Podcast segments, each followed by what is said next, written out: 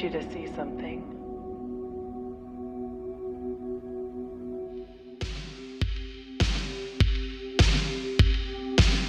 Ok, eccoci qua, benvenuti a On the Nature of Light, questo podcast dove parliamo di fotografia in modo eh, quanto più libero possibile e oggi vogliamo, voglio, voglio, proporvi una seconda intervista, diciamo la mia seconda cavia, è qui vicino a me nello schermo eh, ed è Giulio Speranza.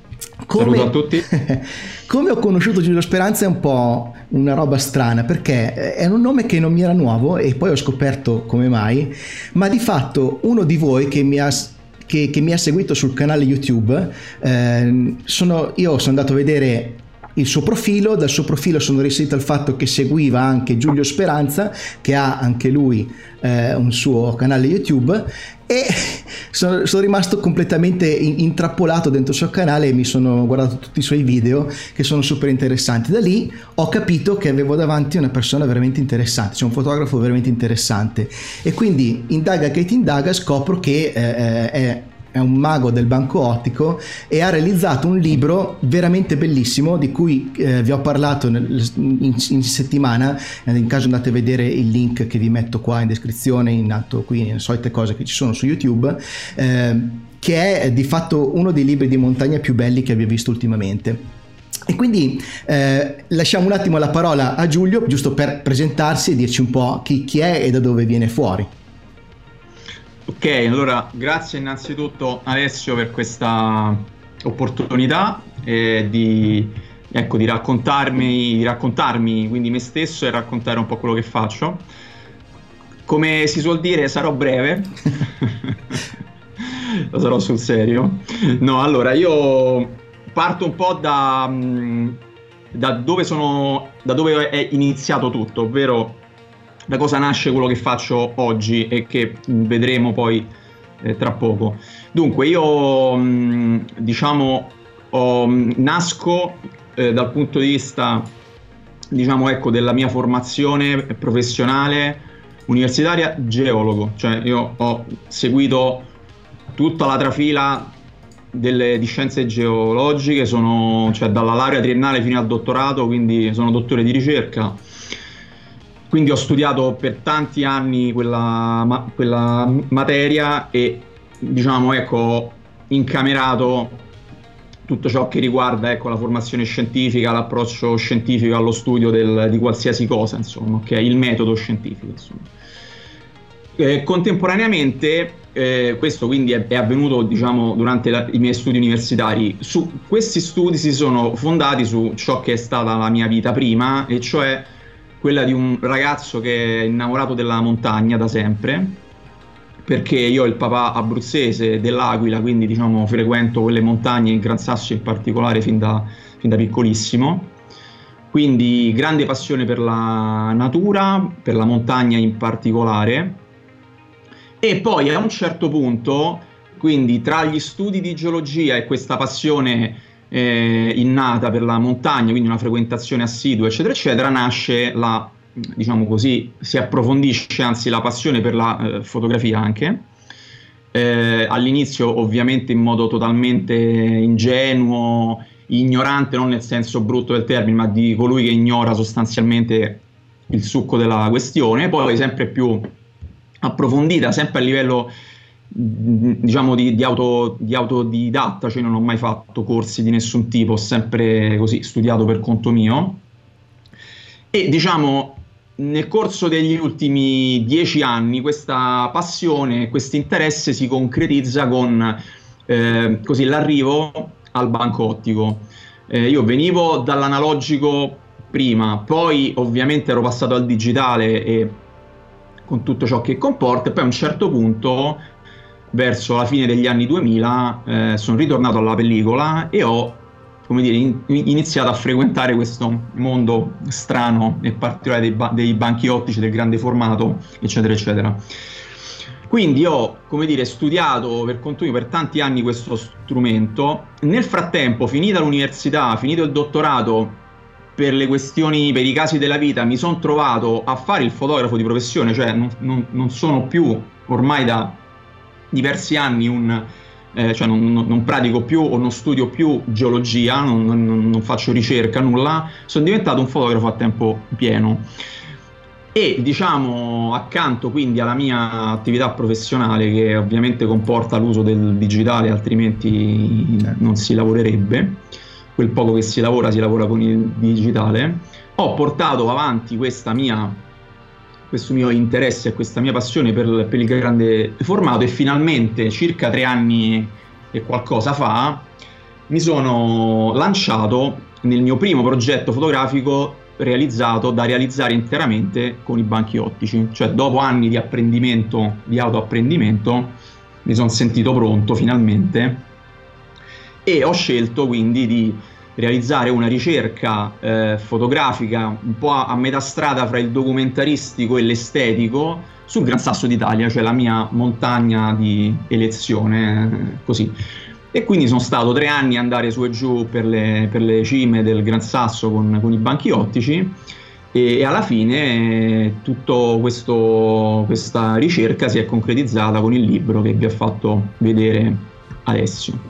Che devo e dire... questa è la storia per Scusa, sommi capi. Insomma. Scusami, ti ho interrotto. Eh, che devo dire che è un libro che se ho capito è autoprodotto come ehm, sì. dall'inizio alla fine e ehm, ha una qualità oggettivamente veramente molto alta e ci vedo un pochino anche eh, appunto nel, nel, nelle immagini che sono, che sono contenute in questo libro ci vedo molto questo tuo dualismo scienza arte. Eh, che, cosa, che, cosa, ti sei portato nella tua fotografia, eh, della tua esperienza come scienziato, come ricercatore? C'è un metodo o magari eh, il fatto di avere un certo obiettivo e perseguirlo eh, anche piano piano con, a piccoli passi, un po' come procede la scienza, per errori, eh, oppure ti sei lanciato totalmente casualmente abbandonando del tutto la tua indole di, di scienziato? No, allora, guarda, il libro che, che hai in mano è esattamente un sunto, eh, una, una, proprio una, una, sintesi di ciò che sono io in questo momento. Cioè, tu, quello che tu vedi è, come dire, è me stesso raccontato attraverso le foto della montagna. Io non, non racconto semplicemente il, il, Gran Sasso, ma racconto quello che è, sono io e come sono io, come mi pongo rispetto alla montagna senso lato. Allora, mia, tutto ciò che io ho vissuto di esperienze e di studio e di formazione è, ha, ha, contribuito a, a realizzare questa, questa, cosa.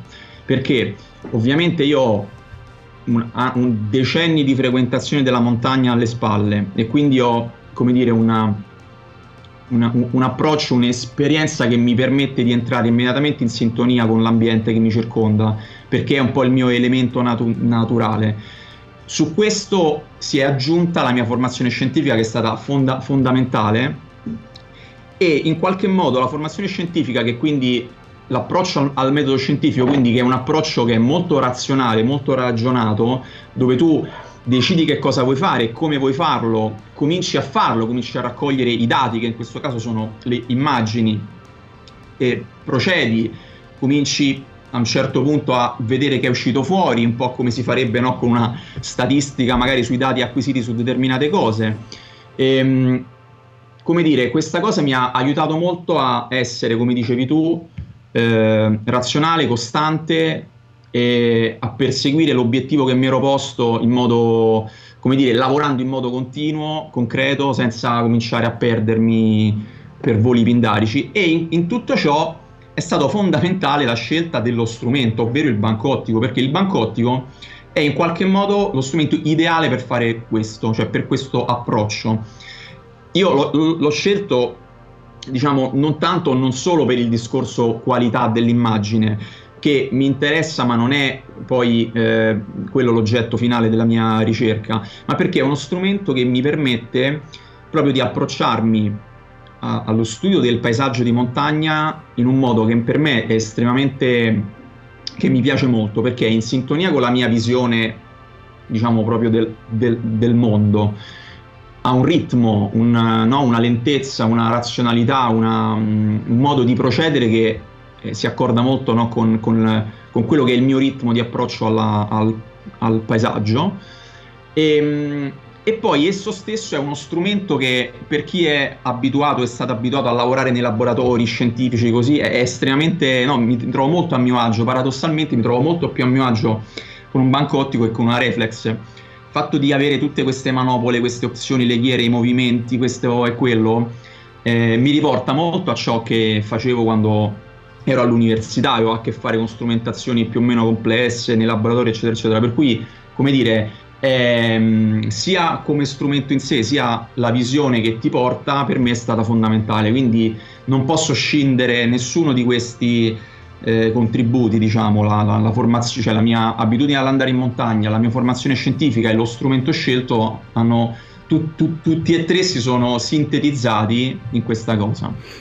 Forte, perché eh, ehm, prima quando ci siamo incontrati appena prima di registrare hai subito notato che eh, adesso non si vede in questo video ma alle mie spalle c'è un banco ottico io ho realizzato qualche sì simile a quello.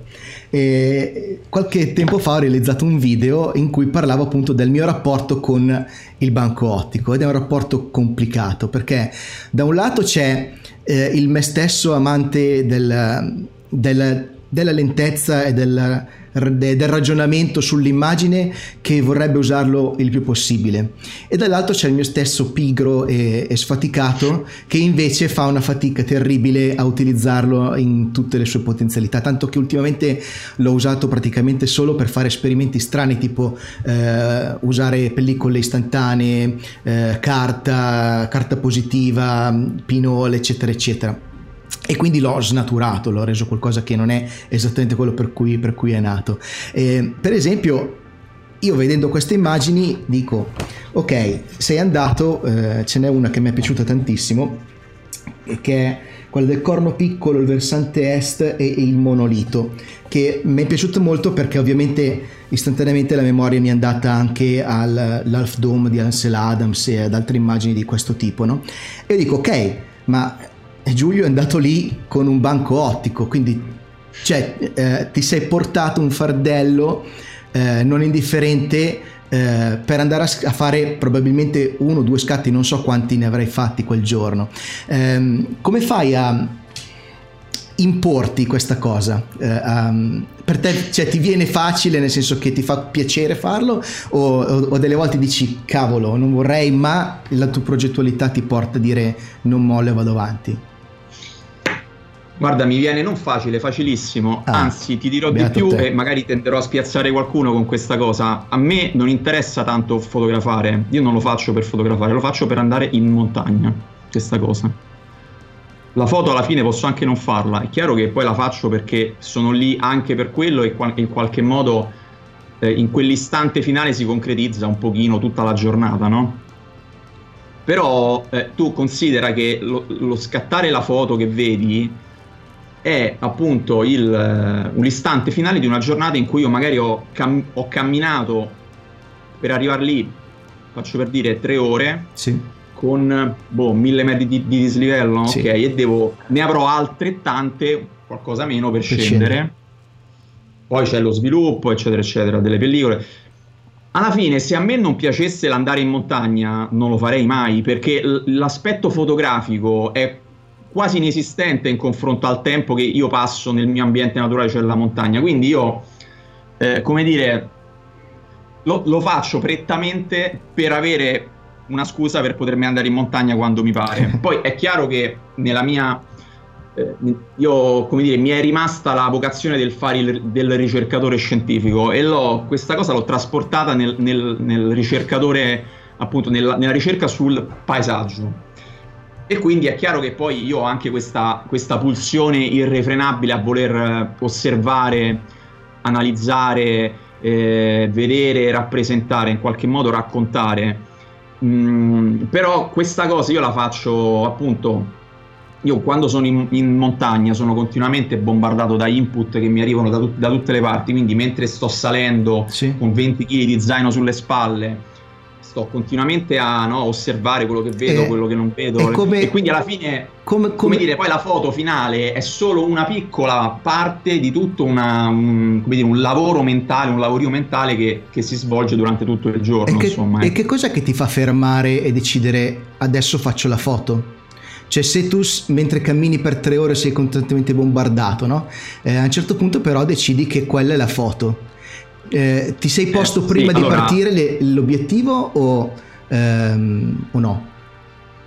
Sì, guarda, in questo subentra il fatto di dover della progettualità. Mhm. Ovviamente il banco ottico non è tendenzialmente uno strumento dove tu fai il punta e, che tu usi per fare il punta e scatta, ovvero io sono andato in montagna una vita con le compattine a fotografare quello che mi balzava agli occhi così mentre camminavo, mentre sciavo, eccetera, eccetera. L'approccio del banco ottico è completamente diverso, cioè tu devi partire tendenzialmente sapendo cosa devi andare a fare, come devi andare a farlo, dove devi andare a farlo, quando do- devi scattare, eccetera, eccetera. Quindi è chiaro che c'è una progettualità alle spalle tendenzialmente di ogni scatto, il che non vuol dire che non capiti lo scatto non preventivato, ma tendenzialmente c'è per ogni uscita, quindi per ogni escursione, c'è una diciamo approfondita progettazione volta a eh, sapere tendenzialmente a priori il punto di vista eh, quindi dove andare per fare la foto al soggetto che devi fotografare quel giorno. Quindi si sceglie il Chiaro. soggetto si sceglie come lo vuoi fotografare. Questo dipende ovviamente per esempio se è una cima che versante vuoi fotografare. Se è un versante est non lo fotograferai non so il pomeriggio perché in ombra lo fotograferai a metà mattina. Se è un versante ovest viceversa eh, eccetera eccetera detto ciò quindi si parte con un obiettivo eh, quindi con un certo scopo fotografico e per forza di cose non ci si può fermare a metà strada a un certo punto a fare altre foto che magari sarebbero straordinarie. Perché se poi tu ti fermi col banco ottico togliti lo zaino, tira tutto fuori, monta il banco metti a fuoco, componi eccetera, controlla, aspetta che le condizioni sono giuste, scatta e rimonta tutto, perdi come minimo mezz'ora, tre quarti d'ora e ecco che alla fine ti giochi l'obiettivo primario della giornata e ovviamente eh, come dire se io devo fare un, ehm, no, un certo tipo di lavoro sul Gran Sasso che come hai visto principalmente si è esplicato con le fotografie alle, alle cime no? Sì. quindi a- soprattutto ovviamente non, non posso derogare da questa cosa mi, pia- mi sarebbe piaciuto tantissime volte fermarmi a fotografare altre cose ma in, que- in questo caso è subentrata no, la mia dire, la mia razionalità il mio approccio progettuale a questa cosa che mi ha imposto, mi sono autoimposto di fare quello per cui ero andato lì. Ovviamente uno può interpretare una stessa montagna in mille modi diversi, no? E, nulla toglie che io, quest- cioè, facendo quelle, quelle cose, appunto, come ti dicevo, ho incamerato migliaia di altri input e quindi sostanzialmente ho già pronte, ovviamente dipende poi dalle condizioni, tante cose, però già- ho già pronte altre mille foto di altro tipo, so già dove andare, come farlo, eccetera, eccetera. Quelle che però poi ho fatto realmente sono quelle che trovi nel libro, insomma. Bello, perché effettivamente poi questa cosa ha portato ad avere un insieme di immagini che sono molto coerenti tra, tra- tra di loro. Eh, anche la descrizione che hai dato eh, delle immagini, che non è eh, una didascalia emotiva, ma è una, una descrizione topografica, diciamo, di- dice eh, Monte Corvo, il Campiglione, eh, oppure Monte Camicia, versante est, eccetera, no? Ci dà, a me, mi ha dato proprio come la sensazione di qualcuno che mi sta un attimo accompagnando a vedere tutte quest- tutta questa montagna. E, e tra l'altro interessante, secondo me, venire anche a vedere il tuo canale YouTube perché quella parte che non si vede nel libro per forza di cose della camminata del, del paesaggio della tua scelta dell'inquadratura cioè il fatto che tu di tutto un intero paesaggio sei andato a scegliere quella particolare inquadratura lì nel canale in tanti casi si vede. Ed è una cosa che secondo me ehm, per chi fosse interessato sarebbe interessante eh, sarebbe, sarebbe interessante vedere.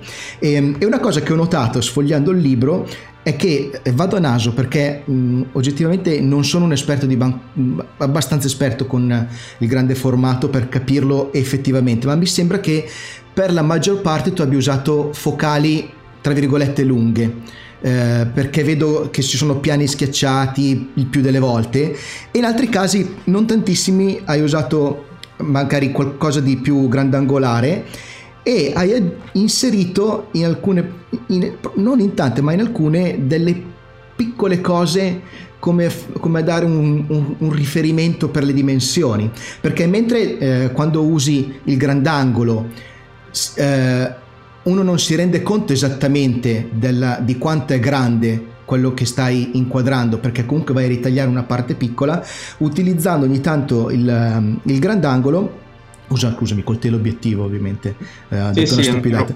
Utilizzando il grandangolo invece eh, fornisci quel, quel, quell'informazione lì. Eh, è una cosa mm-hmm. che hai fatto, eh, anche questa, mh, coscientemente o ti è venuto naturale fare così?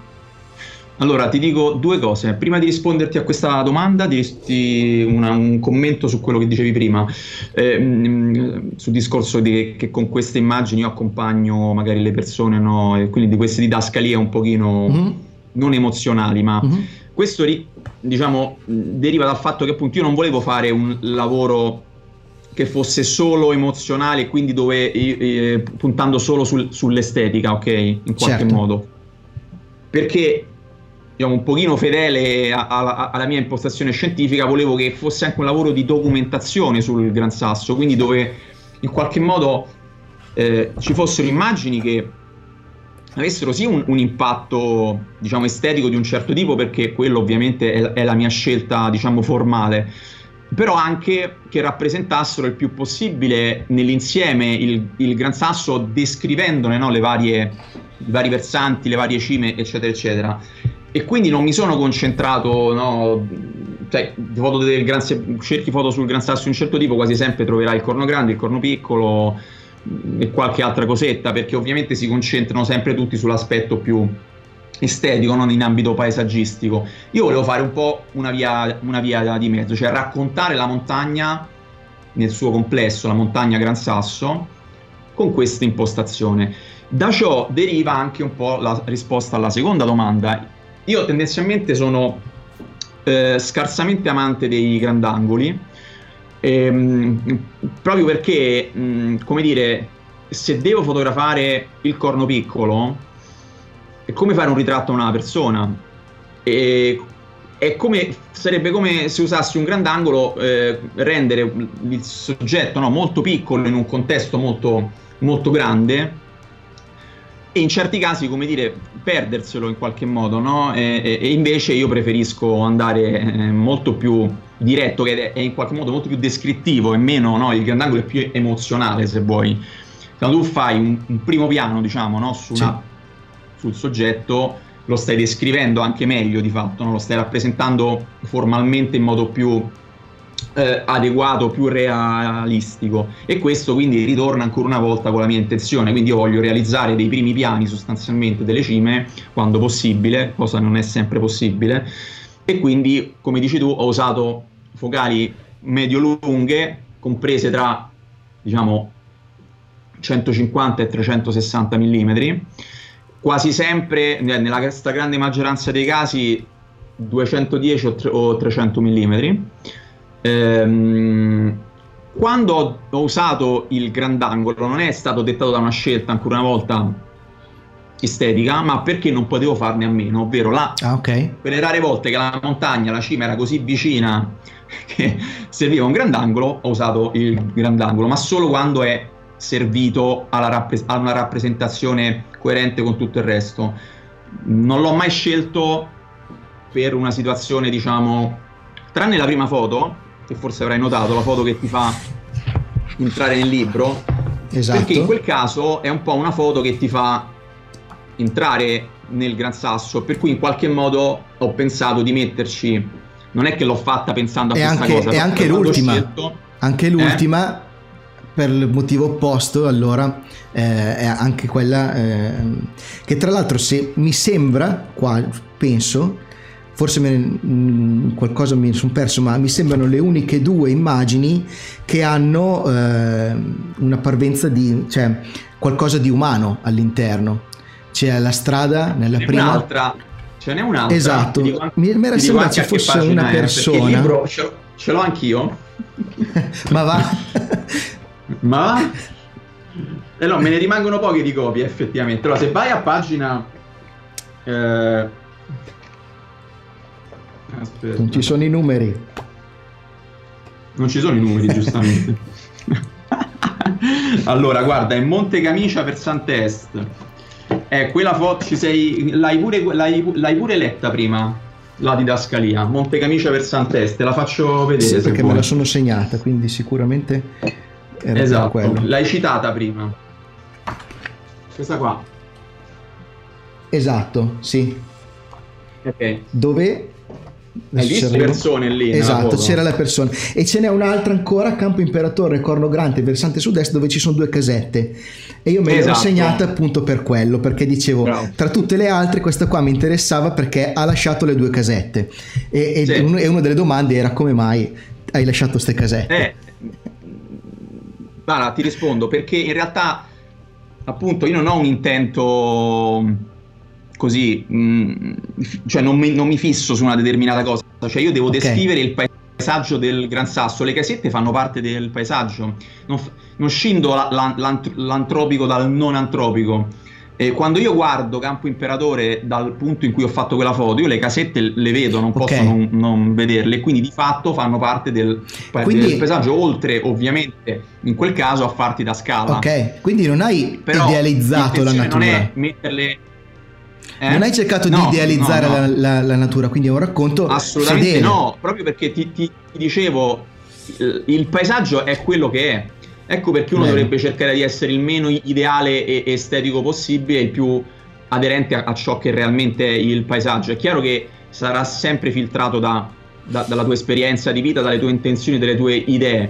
Però eh, l'approccio scientifico è proprio questo, il, il no, non partire dal mo- dal modello e per giustificarti i dati, ma a partire dai dati eh, farne una sintesi e trarne delle conclusioni. Quindi i dati sono quelli, cioè la casetta c'è. Bellissimo. Eh, puoi escluderla dall'inquadratura, nessuno ti vieta di farlo, però la casetta c'è, per cui, come dire, né deve essere inclusa per forza, né la devi togliere per forza. Nell'ambito di una ricerca complessiva sul paesaggio del Gran Sasso, qualcosa di antropico ci sarà per certo. forza. Non è che l'ho cercata scientificamente, no? l'ho, l'ho, inserita scientificamente, ma in quella situazione, in qualche modo, mi sono sentito così di mettercela perché secondo me descriveva abbastanza bene, al pari della cima in fondo, ciò che è il Gran Sasso, insomma. Bellissimo. E ehm, invece una cosa che, eh, questo proprio ti volevo fare questa domanda perché quando io mi approccio ai progetti, io non sono in grado, non sono mai riuscito a fare un progetto che avesse una durata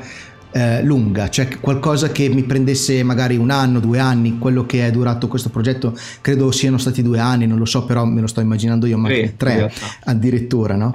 E la cosa che io eh, mi, mi dico sempre quando mi vengono in mente cose che potrei fare per così tanto tempo è come capisco quando ho finito? Cioè, tipo, qua tu hai messo vicino tutte le foto e hai visto eh, l'ho fatto tutto e ho finito, oppure dici, non lo so, eh, co- come, come hai fatto a capire, ho finito, preparo il libro?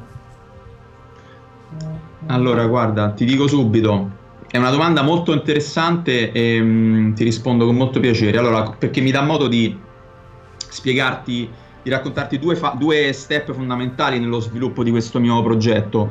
Eh, dunque, io ho, iniziato eh, più o meno nell'autunno del 2016. E, ehm, però ecco, all'inizio non è che io sono partito eh, con eh, l'idea, ah, faccio un libro sul Gran Sasso, assolutamente no. Io ho iniziato a fotografare in montagna con il banco ottico sull'Appennino centrale e all'inizio vagavo un po' qua e là, tant'è che per il primo anno sostanzialmente sono andato un po' in giro, non, non mi sono focalizzato su una montagna in particolare o sul Gran Sasso in particolare. E poi a un certo punto oh, mi sono imbattuto in un personaggio fantastico che si chiama Urs Bernard, che forse ne, ne avrai letto nei ringraziamenti. Sì, che ha fatto da editor. Che è un fotografo, regista e autore televisivo svizzero che vive in Svezia. Anche lui autore di un libro su, di fotografia grande formato in montagna sulle, Dolo, sulle Dolomiti, ma con un taglio, un approccio completamente diverso da quello che uno si potrebbe aspettare. E lui mm, un giorno, per, insomma, ci siamo incontrati qui a Roma e guardando le foto, io gliel'ho fatte vedere, lui le guardava e pensa, io ho capito, gli dicevo, ah perché l'Appennino centrale, io ero partito per fare un, una ricerca su tutto l'Appennino centrale, no? lui mi ha detto, ma senti un po', ma questa che montagna è? Il Gran Sasso, questa è il Gran Sasso, questa è il Gran Sasso, ma quante foto hai fatto del Gran Sasso in, in percentuale su queste che mi stai facendo vedere? Ma saranno il 70%, allora perché non fai il Gran Sasso? Tin, lampadina. Quindi, prima cosa, avere un input esterno di qualcuno che in qualche modo ti eh, vede dall'esterno ciò che stai facendo e magari non è detto, però magari ti dà un consiglio che può essere giusto o sbagliato, ma che ti fa ragionare a- dall'esterno, perché altrimenti uno si autoalimenta e diventa ridondante. Il rischio è quello, no? Sì. Detto ciò, quindi io mi sono concentrato solo sul, gra- sul Gran Sasso, seguendo il suo consiglio, che è stato assolutamente giusto. E, ehm, e quando è che ho ho capito che avevo finito, no, non ho finito, è ovvio, non, è, non, è, non, sarà mai finita, non finirà mai una ricerca co- come questa, perché la montagna è diversa ogni volta che ci vai, tu una cima la puoi fotografare mille volte e sarà mille volte diversa, però, come dire, ancora una volta ritorna il, lo scienziato, cioè a un certo punto se tu intraprendi appunto una ricerca di un qualche tipo... Devi arrivare a una conclusione. Devi arrivare a un parziale a mettere un, dire, un, primo, ste- un primo, stop di una, magari di, un, di, una storia che continua, ma dovrai con- concludere con qualcosa perché, per esempio, in ambito scientifico dovrai pubblicare un articolo a un certo punto, non è che puoi prendere dati a vita, se no se non pubblichi, non, non pubblichi. E quindi in questo caso è la stessa identica cosa. Io sono arrivato a un certo punto in cui eh, diciamo, avevo un corpus di immagini che mi permettevano di mettere un primo punto fermo su questa mia eh, ricerca e di fare un libro, un primo libro, non lo so, potrebbe essere il primo di, di uno, di, di due o, o, più. Però ecco, in qualche modo mi è servito per, per stopparmi e, ehm, e, poi per poter poi ripartire con, qual, con qualcos'altro insomma ecco quindi è servito, è servito. A, a, un certo punto bisogna auto okay. autostopparsi insomma ecco. E, ehm, e questa persona uh, Urs Bernard ti ha aiutato anche come editor se ho capito? Com'è sì. il rapporto con, uh, con, un editor? Cioè um, ci sono storie varie sul, sui rapporti con gli editor, c'è chi li vede come eh, qualcuno che in qualche modo mh, castra il, il proprio lavoro e chi invece non ne può fare a meno. No? Eh, per esempio eh, eh, Carver aveva un rapporto pessimo con il suo editor che gli tagliava tutti i racconti eccetera e invece altri eh, ehm, hanno avuto nell'editor qualcuno che li ha portati ad eccellere tu come immagino bene perché da come ne hai parlato sì. penso che ti sia stato sì, io sono utile. stato molto fortunato perché questa persona si è, offer- cioè, si, si è offerta senza, in modo molto, come dire, molto gentile e non arrogante, proprio come dire, in punta di piedi, si è offerta di darmi una mano, senza chiedere nulla in cambio, di fatto la, non, non, ha chiesto nulla in cambio. E, ehm, non so perché, tuttora non lo so, evidentemente avrà visto qualcosa in me, nel progetto, nel mio modo, nel mio approccio che gli è piaciuto e ha detto ok, eh, ti do una mano. Detto ciò, eh, diciamo da lui vivendo in Svezia diciamo noi ci siamo nella fase finale di, di, di, di diciamo quando più o meno le foto erano ecco erano quelle abbiamo iniziato diciamo ognuno per conto suo a fare delle, una eh, selezione poi ci siamo confrontati fin da subito diciamo che più o meno eravamo molto simili come, come, no, come scelta quindi avevamo scelto quasi le stesse foto salvo qualche, qualche, qualche immagine abbiamo discusso, lui mi ha spiegato i suoi punti di vista, perché questa sì, perché questa no, e questa è la prima fase. Poi diciamo, quando si è trattato di, di realizzare no, l'impaginato vero e proprio, lui è venuto a Roma, è stata una settimana qui, e, ehm, e, ci siamo messi a lavorare tutti i giorni all'impaginato, quindi la, diciamo, la sequenza, il, il, formato del libro, come mettere le foto, il formato delle foto. E diciamo, io avevo tutto da imparare perché ero un ignorantissimo in, in quell'ambito, e, ehm, per cui ovviamente mi sono lasciato eh, guidare e cercando ovviamente di mantenere quella che era la mia idea iniziale, ma devo dire che è stato molto semplice perché probabilmente lui ha capito immediatamente dove mm, volevo, quello che volevo fare, no? Per cui mi ha semplicemente aiutato a farlo nel modo migliore, esteticamente e complessivamente. Non è stato, non c'è stato nessun tipo di, di scontro, no? O di attrito su qualche tipo di scelta. Quello che, che ho scelto veramente io, ehm, tu cura, è stata la copertina. Cioè, come fare la copertina. Io volevo farla in questo cartonato grezzo senza perché richiama, per me richiamava un po' la roccia, no? questa cosa grezza che è la roccia anche delle montagne, con, con solo questa, questa, diciamo, questa spina in stoffa, rilegata in stoffa, verde perché verde speranza. Bellissimo. verde delle montagne. Ma molto, anche un po' così ci vuole molta autoironia quando uno fa queste cose, non bisogna mai prendersi troppo sul serio, no? Quindi alla fine mi sono divertito Tra l'altro, a fare quando, quando, e... quando mi è arrivato che l'ho aperto, devo ammettere che sono rimasto un attimo sorpreso che ci fosse, che tu avessi realizzato un libro di fotografie senza una fotografia né in copertina né, uh, né sul, sul, retro, no? Eh, e mi ha subito, subito, intrigato. E, e poi volevo chiederti una cosa che mi incuriosisce personalmente. Tu scatti con un banco ottico, quindi avrai dei bellissimi negativi eh, di, dal 4x5 all'8x10, io ho visto che ne usi di varie, di varie dimensioni. Ma tutte queste immagini vivono solo nel libro o sono anche stampe?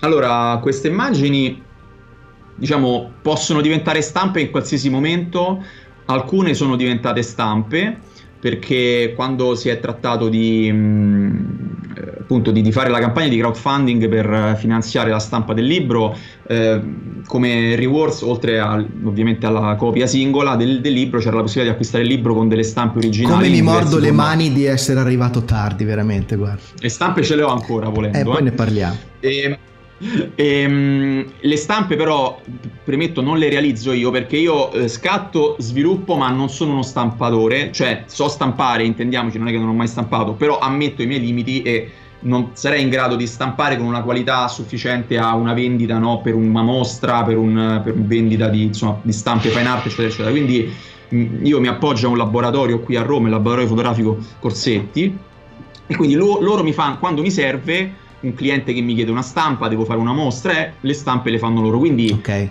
diciamo, io eh, commentavo, eh, che questo è interessante secondo me, ehm, commentavo una persona che in, um, in un altro incontro online, uno che era, um, no, era um, fervente digitalista, no? Ehm, mi, chiese, ma tu eh, alla fine queste stampe, sì, c'è il libro, ma alla fine ne hai stampate poche, di qua, di là, io le avrei stampate tutte. Eh? E io gli, ho, io gli, ho, obiettato, ma scusami tanto, no? Tu trovami un, uno, che, un fotografo che lavora in digitale, che ha fatto un progetto di cui poi ha stampato per, proprio, cioè ha realizzato le stampe per una mostra o per un libro di circa il 30% delle foto scattate durante tutto il progetto. Perché io questo ho fatto. Nel libro ci sono 44 foto, io in tutto avrò scattato 250, 200 foto. Yeah. Sì. In tutto per il, per, il, per il, progetto. Quindi in realtà se tu, se tu, pensi alla percentuale delle foto scattate che poi sono state stampate realmente, è, sono, è molto alta. Certo. Molto più alta che qualsiasi progetto in digitale dove magari scatti 5.000 foto e poi ne stampi 50. Ok? Quindi in realtà, è, è, come dire, mh, la stampa secondo me andrebbe sempre fatta eh, e io infatti ho, ho, i provini a contatto di, tu, di tutti i negativi, eh.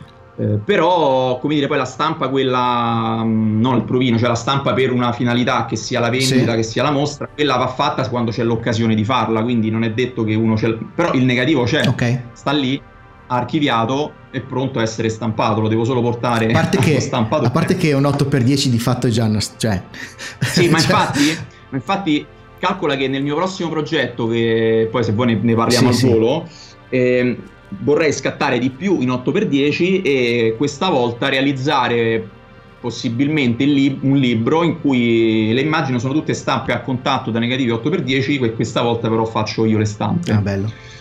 Perché in realtà non serve tendenzialmente neanche l'ingranditore per stampare a contatto, no? Ti basta, insomma, bene o male, ti puoi arrangiare, io l'ingranditore ce l'ho, quindi mi basta in qualche modo Ecco, perderci un po' di tempo in più con la stampa finora non ci sono riuscito a dedicarmici come eh? e quindi questo ti lancio questa cosa potrebbe essere il mio prossimo la mia prossima il prossimo lavoro ehm, volevo anche mm, parlare adesso mm, mettendo da parte eh, per un secondo li, il libro del, sul, sul, Gran Sasso eh, perché sì. poi ovviamente vado a ho cercato di capirti come fotografo, no? ho incominciato a vedere il tuo sito, eccetera.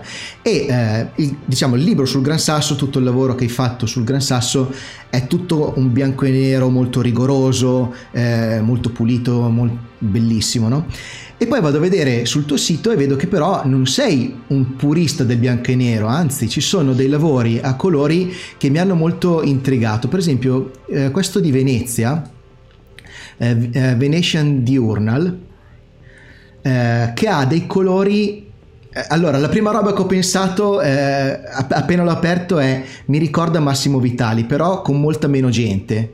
Eh, Massimo Vitali è questo fotografo che fo- fa foto delle spiagge affollate, eh, questo tipo di fotografia. E questi colori molto tenui, eh, tendenti all'azzurro, eccetera, mi hanno mi, han, mi, han, mi, hanno colpito perché arrivavo appunto da aver letto il libro sul Gran Sasso e sono arrivato e gli ho detto cavolo ha anche un, un, cioè, una grande capacità di, di, usare il colore che non è da tutti bianconeristi. Ci sono tante persone che lavorano solo in bianco e nero e poi quando cercano di usare il colore questa informazione in più non la sanno gestire bene. Invece vedo che tu ci, ci sguazzi. Ma senti, sarà che io, sai, il problema è che io non scatto in bianco e nero perché sono fissato con il bianco e nero, che è un po' come dire scatto col banco ottico perché mi piace il banco ottico. No, io lo uso come uno strumento e come in passato ho usato tanti altri strumenti fotografici, dal cellulare fino, fino alla reflex, perché è funzionale a quello che sto facendo in, in quel momento e applicato a quel soggetto. Ok. Quindi io sono completamente libero mentalmente da qualsiasi preconcetto su qualsiasi strumento e qualsiasi approccio all'immagine. E, e, tutto deriva da ciò che vuoi raccontare, perché il problema è che le persone spesso non hanno storie da raccontare, ma tendono o a copiare ciò che raccontano gli altri, oppure non raccontano nulla perché si, si perdono nell'utilizzare lo strumento senza considerare che è uno strumento per raccontare Fine qualcosa. Fine a se stesso. Esatto, quindi io ho capito che la prima cosa importante è avere qualcosa da raccontare, come diceva il buon Ansel da questo punto di vista, no? che diceva la fotografia è una cosa molto semplice, a patto di avere qualcosa da raccontare, qualcosa da dire.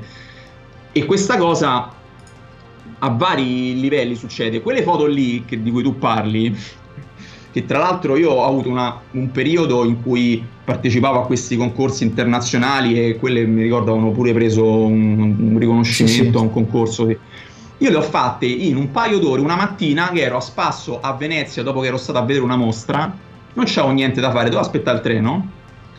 E allora ho detto, senti, dato che io a Venezia stato, ci sono stato in un'infinità di volte, e allora ho pensato, senti, sai che faccio? Ho la reflex col 35 mm, mi va di fare qualche foto, però non mi metto a fare le solite foto allo scorcio, oppure al dettaglio, oppure a quello, a quell'altro. Sai che faccio? Mi metto a fare un po' di foto sovraesposte e vediamo che esce fuori. Fantastico. Questo è. Mi è piaciuta l'idea, come dire, ho fatto le prime due o tre, mi, mi piaceva un po' l'idea di come veniva la cosa, quindi ho scattato per un paio d'ore, basta, finito là. Tornato a casa, fatto quel minimo di post-produzione e è nato Venezian Duo. Io la, la, la, maggior parte delle mie, delle mie, diciamo, del, delle mie serie, dei miei progetti, tra virgolette, ecco, precedenti a quello del Gran Sasso si sono qualche volta risolti nel giro di mezza giornata o di, o, o di due o tre giorni, ecco, non, perché eh, eh, diciamo la mia mm, io ho sempre avuto la necessità di raccontare qualcosa no? quello che vedevo quello che mi piaceva raccontare un argomento particolare hai visto ci sono foto di interni abbandonati sì. c'è avuto la fase del ruin porn ci sono storie eh, di montagna però fatte ovviamente durante le mie escursioni, quindi con un taglio completamente diverso, c'è un po' di architettura, di urban, di paesaggio urbano, quindi c'è un po', c'è un po di tutto, ritratto, cioè ci trovi di tutto, astratto. Sì, bellissime. Quindi io ho, sempre, come dire, ho assecondato la mia... Mm, Psychic Landscape si chiama, la... se non sbaglio. Psy- eh, Psych, eh... Psychic Landscapes sono quelle astratte esatto, e poi ci sono anche bene. quelle a The Limit of Feeling, che sono quelle tutte bianche, dove praticamente non vedi quasi nulla se non eh, delle leggerissime sfumature, quelle sono è neve semplicemente. Quindi io ho sempre assecondato la mia mm, voglia di raccontare in quel, in quel momento. Ogni volta cambiava perché cambiava il soggetto, cambiava il contesto, cambiava il mio, la, la, mia vita in quel momento. Magari facevo una cosa, facevo un'altra. Poi a un certo punto sono arrivato a sto maledetto banco ottico, un benedetto banco ottico. In questo momento, capito, mi sono ecco, mi sono instradato definitivamente. Quella, se vuoi, è un po' tutta una, una fase di, di crescita, ecco, okay. dove io cercavo di trovare la mia, il, il mio posto nel mondo foto, fo, fotografia, insomma, ecco. Bellissimo. E quindi, diciamo, dopo che hai fatto tre anni sul Gran Sasso, a fotografare, sì. dopo che hai realizzato un libro sul Gran Sasso e l'hai pubblicato, eh, che cosa, che cosa c'hai in mente di fare poi? Perché se ho capito ti sei spostato su, sull'altro massiccio della, dell'Abruzzo. Sì. sì, esatto, cioè io ho, ho, devo ammettere per ora ho trovato in questo, con questo approccio un po' trovato la mia collocazione, no? Quindi grande formato, in montagna, bianco e nero, Ehm, diciamo, ecco, trovato un po' questa, questa mia narrazione di, di storie no, di ra- da raccontare in questo modo, ce ne sono tantissime, basterebbe ovviamente una vita. E, ehm, e quindi ecco, la, la, mia intenzione è di proseguire su, su, su questa, cioè su, basandomi su questo approccio, cambiando ovviamente soggetto perché per un po' insomma il Gran Sasso sta bene dove sta e, ehm, e quindi diciamo, la mia intenzione attuale è di lavorare su appunto, un progetto editoriale sulla Maiella, che si chiama Maiella Madre, eh, che è l'altro grande massiccio abruzzese, chiamato così Maiella Madre da chi vive alle sue pendici, quindi questa cosa anche già della madre, no? della montagna madre, pur essendo una, un luogo pressoché inaccessibile, molto severo, molto complicato, però al tempo stesso che fornisce no, un po' tutto ciò di cui tu vivi. Ed è un, come dire, non so ancora bene dove mi porterà questa cosa, perché quando tu inizi, hai un, un'idea, non sai bene, perché è una montagna molto diversa dal Gran Sasso, ha tanti elementi di, di, di diversità, tra cui anche una componente antropica molto più forte, quindi che potrebbe entrare no, nelle foto. Mm-hmm. Quindi vediamo, nel senso ho iniziato a fare, io la conosco un po' la Maiella, non è che ne sono completamente all'oscuro, però la conosco molto meno rispetto a come conoscevo il Gran Sasso prima di iniziare il progetto e al tempo stesso una montagna più lontana, molto più faticosa, anche no, molto meno estetica, delle, un'estetica meno, meno impatto, insomma non ha praticamente cime, ha solo un grande gobone mm-hmm. piatto con dei valloni che incidono queste, questi versanti e però è gigantesca, insomma, è, mm, ecco, è, è, un, è, una sfida per me molto più mm, così, probante, difficile, interessante rispetto al Gran Sasso dove detta paro- detto papale papale ti piace vincere facile con il Gran Sasso, insomma, ecco, la Maiella è un altro, un altro paio di mani che diciamo che ho iniziato da poco, quindi non so bene né se effettivamente poi sarà quello il mio prossimo progetto, perché potrei anche rendermi conto che non va che non va, insomma, no? Quindi ti lasci la libertà Però di abbandonarlo, ora... cioè non sei uno di quelli fissati. Sì, diciamo, è chiaro, non è che posso andare avanti adesso anni e diciamo adesso nel, nel giro, quando si potrà finalmente eh, magari, magari sì. tornare a fare qualcosa.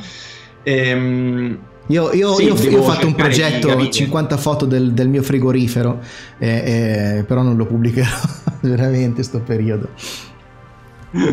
e quindi no, insomma, vediamo, vediamo. E l'idea mia è quella, però non lo so ancora esattamente. Vediamo. Bello. Guarda, io ti ringrazio veramente tantissimo, eh, sei stato eh, esaustivo, veramente fantastico. Eh, consiglio a tutti quanti, appunto, innanzitutto di capire chi è Giulio Speranza e a questo proposito magari se puoi dirci dove ti possono trovare eh, gli indirizzi, i recapiti, tutto sì. quanto. Ok. Allora, guarda, eh, guarda, guardate tutti, il mio sito è giuliosperanza.com, molto semplice. Lì eh, trovate, come, come ha visto Alessio, trovate un po' una serie di gallery su progetti e serie per cui ho lavorato prima del Gran Sasso Italia e poi trovate ovviamente una pagina dedicata al progetto Gran Sasso d'Italia eh, dove trovate appunto una selezione di scatti, foto di backstage, video di backstage che sono interessanti per capire un po' effettivamente poi cosa comportano fare ogni singola foto del libro e eh, trovate anche i miei contatti, il telefono, la mail eh, per chi, chi, volesse ecco, ordinare il libro. Io, mh, mm, essendo stato appunto un'autoproduzione, lo vendo direttamente io, non c'è una distribuzione. Quindi chi è interessato mi scrive una mail, mi chiama. Eh, e, mh, mm, ecco io, e io lo, appunto mette, mm, mi, mi, dice l'indirizzo, le cose, io glielo, glielo, glielo spedisco. Confermo che arriva. Il primo che arriva, ne rimangono poche copie perché io eh, diciamo questo eh, vale la pena dirlo, è un'edizione limitata a 400 esemplari e ne sono ormai andati via più, circa tre quarti, me ne rimangono ecco, una, una cinquantina, po- poco più di 50. Tutte le copie quindi sono numerate, firmate, eccetera, eccetera. E questo poi mi trovate ovviamente su Facebook, su Instagram, su YouTube, eh, insomma, mh, eh, potete ecco, trovare, io cerco sempre di in qualche modo dato che mi piace un po' prendermi non troppo sul serio e, e, al tempo stesso però raccontare in modo divertente quello che faccio, ogni, ogni volta che tutte le volte che vado in montagna eh, per una sessione fotografica, eccetera, eccetera, poi cerco sempre no, di raccogliere un po' di, materiale di, materiale di backstage, qualche volta faccio dei video e, e, quindi poi pubblico un po' per raccontare passo passo ciò che sto facendo. Si chiama storytelling, è una cosa che a me non piace, però insomma per dire, per me non è per raccontare tanto ciò che sto facendo, ma fa parte del mio mh, mostrare alle persone que- quello su cui sto facendo ricerca e, e, quindi in qualche modo fa parte anch'esso poi del prodotto finale, no? Tutta questa, per esempio i video del Gran Sasso, del backstage e le cose, raccontano un po' anche loro il Gran Sasso, oltre a raccontare l'approccio mio alla fotografia, eccetera, eccetera. Quindi i miei post su Facebook cerco sempre di, di scriverci un po' di cose a corredo delle foto, un po' di informazioni, curiosità, perché secondo me fanno parte un pochino no, di tutta la, la, la, ricerca sul, sul, soggetto. Ho anche pensato a un certo punto di allegare al libro un volumetto in cui in qualche modo raccoglievo un po' di informazioni, curiosità che mi erano capitate, storielle dietro gli scatti. Poi alla fine non, non l'ho fatta sta cosa, però chi lo sa. Magari domani, per il prossimo. Va bene, va bene, ti ringrazio veramente tanto. Io giustamente, giusto Grazie come ultima cosa ricordo a tutti quanti che se volete eh, potete seguire eh, gli andamenti del podcast eccetera sul canale Telegram che è t.me slash hotnol. Per il resto vi do un grande abbraccio a tutti quanti e ci vediamo presto con la prossima puntata. Ciao. Ciao.